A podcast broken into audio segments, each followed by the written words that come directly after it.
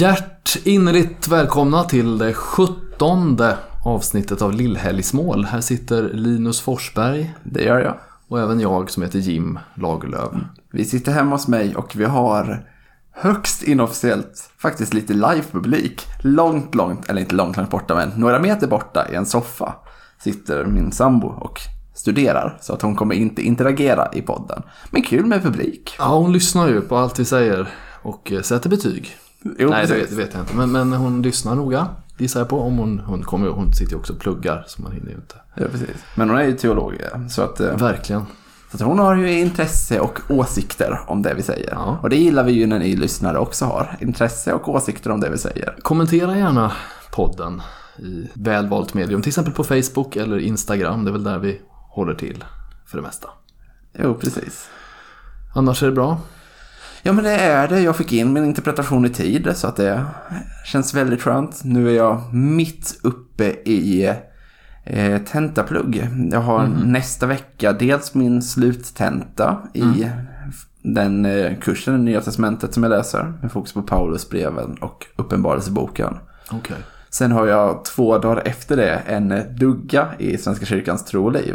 Fokus på gudstjänstliv och undervisning ur systematiskt perspektiv. Så att jag ska bland annat då kunna Luthers lilla katekes utan till och sen är det Oj. kyrkoordningen övergripligt. Och sen, Ska du kunna lilla katekesen utan till? i princip, jag Det är som inte, ett husförhör. ja, jag behöver inte kunna den riktigt ord för ord, men jag ska ändå kunna den i detalj. För att jag ska, Oj. vi, vi ska på duggan få detaljfrågor om innehållet. Så det är liksom inte bara vi, liksom hur strukturerar Luther upp katekesen, utan vi ska, Nej. vi ska kunna innehållet. Är du bra på att lära dig utan till då? När jag anstränger mig. Ja. Jag eh, var ju, nej jag ska inte säga vad, jag, tekniskt sett så är jag väl fortfarande sångare, musiker. Och då såg jag alltid att jag ville alltid kunna mina låttexter utan till. Jag ville ha, när jag varit ute och föreläst har jag väldigt sällan haft manus. Utan möjligtvis att jag har haft någon powerpoint eller något litet stödord. Men annars vill jag kunna det jag säger. Är det samma när du predikar då? Att du har övat in det innan? Eller att du... Hur, hur gör du? Just nu när jag har haft predikningar har det ju oftast varit eh, ganska mycket annat som ska hinnas med också. I och med att jag då inte, än så länge, får göra det här på heltid. Det kommer jag Nej. få när jag har tjänst i församling. Så att då blir det ibland att jag kanske har fått skriva predikan ganska tätt inpå. Och då behöver jag ha mer nedskrivet. Men jag försöker att ändå prata, mer liksom prata än att läsa. När jag tjänstgör som präst i min tanke inte ska ha någon text framför mig. Just det, just det. Men att jag då också strukturerar min tid så att det finns tid för inlärning. Jag brukade ofta hänga upp det, till exempel hade tre, tre rubriker eller tre punkter. För jag pratade väldigt fritt på den tid som jag var präst då i Svenska kyrkan. Då, då pratade jag väldigt fritt men man hade ju ändå förberett sig innan, det måste man göra. Skri- jag hade ofta skrivit en, en hel text. Men sen fick man också vara, det var någon typ av närvaro. Ofta var det ju så att när man väl hörde texten läsas, evangeliet eller någon annan text i, i gudstjänsten. Att man då tänkte, oh wow, vi tar det här istället. Att man bara blev drabbad av, av någon dimension av texten. Det var, var jag med om många gånger. Och jag tror att min, min eh, morfars pappa var ju präst i Värmland och han, eh, min morfar då har berättat hur han gick omkring, han låste in sig på lördagen i sitt arbetsrum och så hörde min morfar genom dörren då hur, hur eh, morfars pappa gick omkring där inne och övade på sin predikan. Men morfar sa, sen kom det alltid något helt annat på söndagen liksom, från predikstolen. Nej men det handlar väl om det att om man har någonting som man vet att man kan säga. Då kan man också äventyra om att gå till något annat. För att man vet att kommer det ingenting till mig, funkar det här inte, då har jag någonting att falla tillbaka på. Och då kan man breda ut sina vingar mer. Sen när jag, jag, jag, när jag gjorde en sån här resa i Martin Luthers fotspår, eh, som du också kanske ska göra någon gång, eh, till, till Tyskland då. Då minns jag att guiden i Slottskyrkan i Wittenberg sa att Martin Luther tyckte att det var väldigt viktigt att man liksom skulle, man skulle ha något vettigt att säga. Det vill säga, Så Martin Luther har tydligen då sagt till sina präststudenter någon gång, res er upp, säg det ni vill ha sagt och sätt er ner. Så att liksom, kråna inte till det, håll inte på och prata för pratandets skull, utan kom med ett budskap som du vill ha ut. Liksom. Mm. Ja men precis. Ja men det var ju verkligen en predikorenässans kring reformationen. Där man satte ordets förkunnelse. Ja, Man ville upphöja det lite mer. Verkligen. Ja, Man pratar ju om så här, förkunna evangeliet rent och klart. Prästen ska vara det gudomliga ordet tjänare. Det finns mycket i det. Ja, verkligen. Det är det bästa med, med protestantismen tycker jag, att det finns så många duktiga predikanter. Och det sämsta med, med min egen tradition då. Om man inte åker till USA, för där är alla präster och liknande, alla är ju jätteretoriker och de älskar ju retorik och att prata. Jo, precis. Det kanske vi får fokusera på i något annat avsnitt för det finns ju mycket man kan säga om predikan. Vad är en bra predikan? Inte minst frågan om längd såg jag att tidningen Dagen hade Ja, ställt en fråga på Facebook för, någon, för några veckor sedan. Mm, om vad är en bra längd på en predikan? Och det var ju en spretig skara. Ska vi bara slå fast svaret på det då? Vad, vad tycker du är en bra längd? I Svenska kyrkan har jag fått lära mig att man ska sikta på mellan 7 till 12 minuter. Oj, jaha, det var väldigt exakt ju. Jag tror att jag ofta pratade mellan, ja men låt säga mellan en kvart och en halvtimme. Mm. Beroende på om jag hade något att säga eller inte då. Mm. Ja, nej. Men sen så var det var många som kommenterade väldigt klokt att nej, men liksom vissa predikningar som är långa skulle kunna framföras väldigt kort och vissa som är korta skulle kunna varit längre. Jag, minns Ja. att, jag tror att en, en av de längsta predikningarna jag hörde, har hört var när jag förra hösten besökte Livets Ord. Mm. Och den var på mellan 30-35 minuter. Jo, jo. Men där jag kände att den här hade kunnat sägas exakt lika bra på fem minuter. Intressant. Ja, där För var att, för, att det var, för den här personen hade just tre saker den ville få fram. Ja, och ja. i min svensk tradition hade man kanske tagit Mm. ett eller två exempel per sak. Den här predikanten tog 15-16 Ja, exempel, ja, men som ja, jag jag inte förstår. tyckte gav något nytt. Nej, utan det var det- liksom bara... Intressant, jo men där är det ju verkligen så. I vissa sådana, sådana sammanhang är ju predikan, där ska den vara lång. Folk, folk kommer så att säga för predikan. Ja. Ja. Och så var det ju i gamla kyrkorum. Där hade man ju ett timglas. Mm, Och där finns det ju en, en missuppfattning i vissa fall. Att folk tror att det här timglaset var för att prästen inte skulle prata för länge. Just det. Men det var ju tvärtom. Att det var för att församlingen skulle vara säker på att vi har fått så mycket förkunnelse som vi förtjänar. Så Ja. timglaset var för att prästen inte skulle prata för kort tid. Jag menar särskilt om de har byggt kyrkan för sina liksom surt förvärvade penningar så att säga. Har, då vill de väl ha något valuta för det och då ska väl prästen göra sin del också. Mm. Jo, precis. Ja, visst. Apropå predikan och bibeln och sådana saker då. Eh, Trevliga grejer. Du lyssnar på rätt podd kan man väl säga. För det här handlar just om eh, evangeliet eh, på söndag. Mm. Vad ska ni läsa i Svenska kyrkan på söndag? Ja, då är vi inne i 21 söndagen efter trefaldighet. Det är många söndagar vi har efter trefaldighet. Stämmer bra. Och då är under rubriken samhällsansvar. Och vi läser från Matteus evangeliet 22, verserna 15 till 22. Och det här ett gäng fariseer vill försöka sätta Jesus lite på prov genom att fråga om det är rätt eller fel att betala skatt till kejsaren. Mm.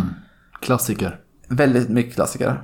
Och Jesus eh, genomskådar ju det här att de vill testa honom. Så de ber, eh, Jesus ber honom, de fariséerna visa ett mynt med, med kejsaren på. Och så säger Jesus att eh, ja, men ge kejsaren det som ska tillfalla kejsaren och ge Gud det som ska tillfalla Gud. Ja. Och här finns det ju en del väldigt intressanta frågor att stanna vidare till vid. Man kan ju dels fastna vid att Jesus vill vara tydlig med att vi har ett samhällsansvar som ändå underrubriken tyder på. Att vi ska inte undgå att betala skatt ifall det förväntas av medborgare. Men den kanske intressanta delen i Jesus svar, det är när Jesus säger så här, ge Gud det som tillhör Gud. Mm.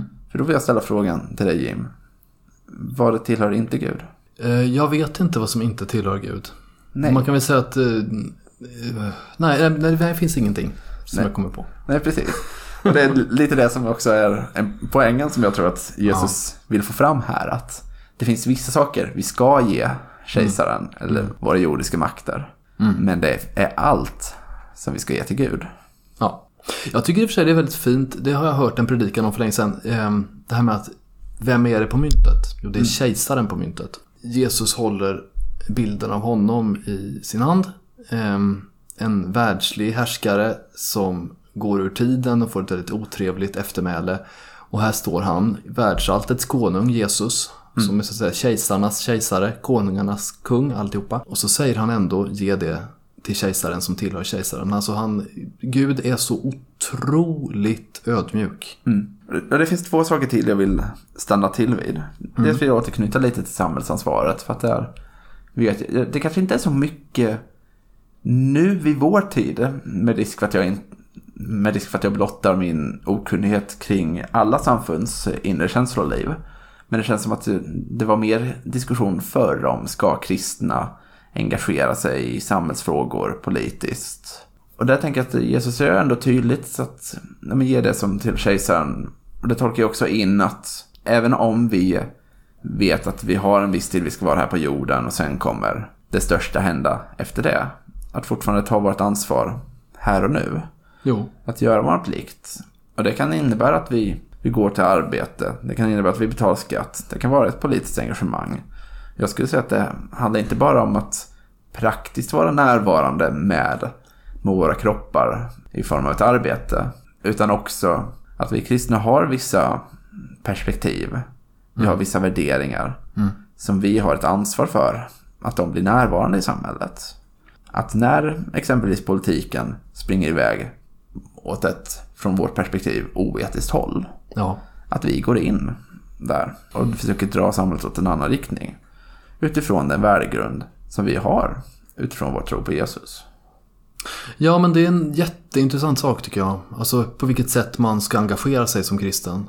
Eh, om man ska göra det inom ramen för, de, liksom, för samhällets institutioner och så. Alltså om man ska engagera sig politiskt eller så där. Eh, eller om man ska göra det som en, en part i civilsamhället snarare. Det vill säga att man ska bara opinionsbilda eller sådär. Jag, jag tycker att, okej okay, det är en sak vad jag själv känner eller tycker. Men jag tycker det är en jättesvår fråga. Mm. Eh, jag menar, ja, jag, jag tänkte mycket på det. Vad röstar prästen på? Mm. Eh, jag, jag, skulle önska att det inte var en fråga. Mm. Det vill säga att prästen kunde så att säga vara alla, alla troendes, som, som, oavsett vilken, vilken ideologi som en, som en troende har så kan han känna att han kan gå till prästen och prata och säga vad han tycker och tänker. Att prästen inte ska lägga någon politisk värdering i det där. Men, men sen har man känt ibland att det är klart att även präster har politiska intresse, intressen. Och då är det alltid mm. liksom som du sa förut, liksom, vad, är in, vad tillhör inte Gud? Ja, men det, det måste komma först för, för en troende. Mm. Guds vilja i politiken och helst inte politikens vilja i kyrkan. Eh, så. Nej men precis. Nej och där har jag ibland känt att det finns eh, vissa frågor som diskuteras i samhället där jag verkligen undrat, men, var är kyrkorna här? Mm. Det här? Där jag tycker att det är väldigt tydligt vad som borde vara mm. kristna värderingar. Men samtidigt vet jag att problemet när kyrkor går in i politik är att det inte alltid finns en samstämmighet vad som faktiskt borde vara den kristna Nej. ståndpunkten. Nej men så är det ju. Som ett exempel är att jag har verkligen från mitt ena perspektiv saknat kyrkornas deltagande i den dödshjälpsdebatt som har varit. Mm. Där jag tycker att kyrkorna borde verkligen sätta ner foten och bara ta ställning emot aktiv dödshjälp. Ja, visst. Men det, vet jag det finns också folk inom kyrkan som är för aktiv dödshjälp. Mm. Så det, det gör det mer problematiskt för kyrkan att gå in. Jo, det, det är frågan såklart att olika troende har ju olika åsikter. Mm. Eh, sen kan man ju anse att frågan om liv och död är liksom inte vilken fråga som helst. Mm. I och för sig. Vi, ja. det, är ju, det är ju mitt resonemang. Mm. Det tredje jag vill stanna Mm. till vid innan vi Mm. går in på hur vi lever ut det här. Det är att jag gillar ibland att notera små, små ord. Ja. Och en, ett ord som verkligen talade till mig när jag läste texten just inför den här inspelningen, som jag Mm. inte stannade till vid innan. Nej. Det är att Jesus genomskådar fariséerna. Som försöker lura. Mm. Eller försöker testa honom. Mm. Och jag tänker att det är väldigt, väldigt talande. Att när vi går till Jesus, när vi vill prata med Jesus. Då kan inte vi föra fram en falsk agenda. Vi kan inte låtsas ha ett ärende vi inte har. Mm. För att Jesus lyssnar inte på orden vi säger med munnen. Nej. När Jesus hör orden i våra hjärtan. Bra poäng. Och det talade väldigt mycket till mig Mm. när jag läste den här evangeltexten. Tänk på det, hur det är när man ber. Att man... Ibland när man ber så är det som att man, an- man liksom vill låta lite extra from. Mm. Eller vill verka lite extra from. Fast det bara är man själv som är där. Mm. Som om Gud inte skulle veta. Ja, det är intressant. Nej, men det precis. Mm. Nej. Nej, verkligen. Vi kan inte lura Gud. Nej, är väl det jag vill så är det ju. slå fast. Det är bra. Och då är frågan hur vi ska leva ut detta. Ja, Det är en svår fråga för att vi har varit inne på en del olika spår. Mm. Jag vill kanske ändå stanna till vid det sista vi pratade om. Att eh, vara ärlig mot Gud. Okej. Det är lönlöst att försöka lura Gud. Och det kan handla om både lura att faktiskt föra fram någonting som är osant. Som du var inne på. Att man kanske försöker låta mer from eller ja, väljer sin ord med omsorg. Men det kan också vara att vi kanske inte lyfter upp någonting i våra böner som faktiskt är det vi har på vårt hjärta. Nej. Så jag skulle säga det, var ärlig mot Gud. Jo visst. Och då är du också ärlig mot dig själv på något sätt. Mm. Då vänder vi blicken söderut eh, mot eh, Italien. Nej, men mot eh, den katolska kyrkans eh, gudstjänst på söndag. Ja. Och evangeliet där. Och då hamnar vi fortsatt i Markus evangeliet. Och eh, i kapitel 10 från vers 42 tror jag det är. Och eh, Jesus är ute och går. Och hans lärjungar går med honom. Det är många som går på vägen där. Och i diket sitter en blind man som man brukar kalla Bartimaios.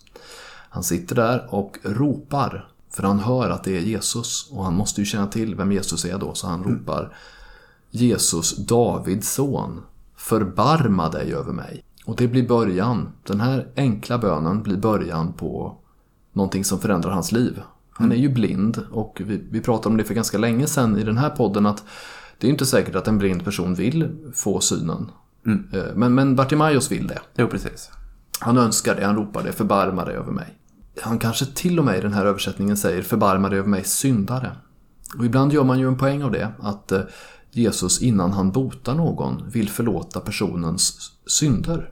Eh, Och det är ju en, det är så att säga en, den andliga delen av läsningen, att synden är på något sätt den största och mest allvarliga sjukdomen hos oss. Vad synden gör med oss. Att någon är blind eller att någon har förlorat ett ben eller att någon har ont i magen. Det är ingenting jämfört med vad synden gör med vår själ. Det är vad texten vill säga då kan man säga. Och när han ropar förbarma dig över mig som är en syndare. Ja, då är det liksom problemet är blottlagt. Han har erkänt vem han är i förhållande till vem Jesus är. Och då får han komma fram till Jesus och Jesus botar honom. Vad vill du att jag ska göra för dig? Och botar honom. Jag, skulle säga, jag vet inte om det här är den mest kända helande berättelsen, men den har ju blivit väldigt spridd på det sättet att Bartimaios ord har blivit så otroligt omtyckta i, i bön. Dels att vi i mässan, både i Svenska kyrkan och katolska kyrkan, vi säger ju det Herre förba- förbarma dig. Upprepar ju det i varje mässa. Och på grekiska Kyrie eleison. Och eleison betyder egentligen då gjut olja över mig. Det handlar ju om att gå in som läkare och hela, hela mig med den olja som, för det gjorde man ju, man hällde olja på såren. Som, som även den, den barmhärtige samarien eh, får, får vara med om att, att sam, eh, han häller vin och olja i såret. Va? Mm. Eh, för man tänkte att det skulle vara bra för att driva bort det, det onda då. Och and, olja har ju så mycket med den heliga ande att göra i, i den kristna traditionen också ju. Eh, Så det är liksom verkligen en bön om att bota mig. Och kanske inte bara mina fysiska sjukdomar utan bota min själ. Jesus, du är själens läkare. Så kom till mig på det sättet. Och eh, i ortodoxa kyrkan, eller de östliga delarna av katolska kyrkan, är det ju väldigt vanligt att man ber det som heter Jesusbönen. Det vill säga att man upprepar de här orden. Herre Jesus Kristus, Davids son, förbarma dig över mig som en syndare. Och så säger man det igen och igen. Och så liksom på något sätt vill man knyta det till andningen. Det finns ju den här boken, en rysk pilgrimsberättelse, som handlar om en man som gör ett uppbrott i sitt liv för han kan inte bo kvar av något skäl. Nu minns jag inte om det är hans hus som brinner upp eller vad det är, men han ger sig ut på en resa i alla fall.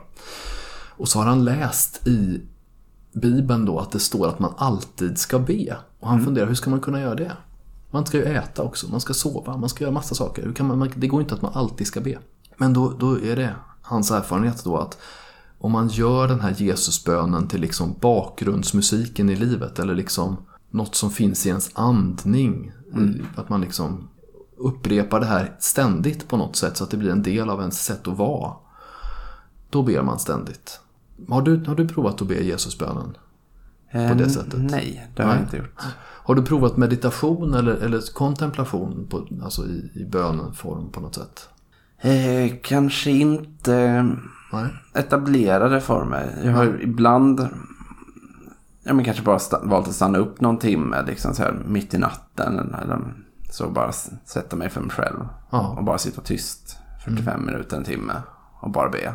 Jo, men jag tror att det står ju ofta att Jesus drar sig undan för att be. Och det är ju inte alltid säkert att han använder ord. Utan den här tysta bönen, eller bönen som är ett betraktande. Eh, för mig som har varit mycket i re- retreat eller reträttmiljö.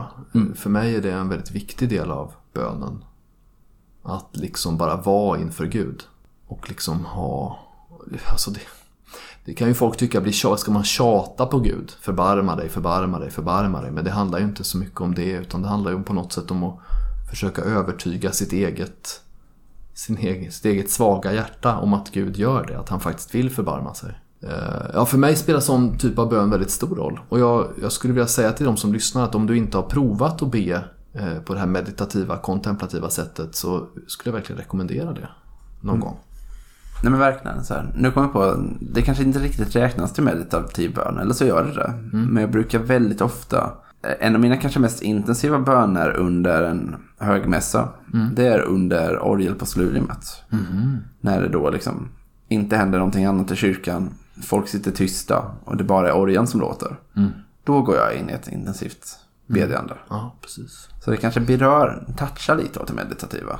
Jo, men jag tycker mycket bön har ju med det här att göra. Ibland har jag liksom, du vet, jämfört om man kommer till en pingstkyrka eller till Livets Ord eller så, där det är liksom en brusande bön där alla ber samtidigt högt och kanske talar i tungor och så. Jag har jämfört det med liksom den, den ortodoxa liturgin.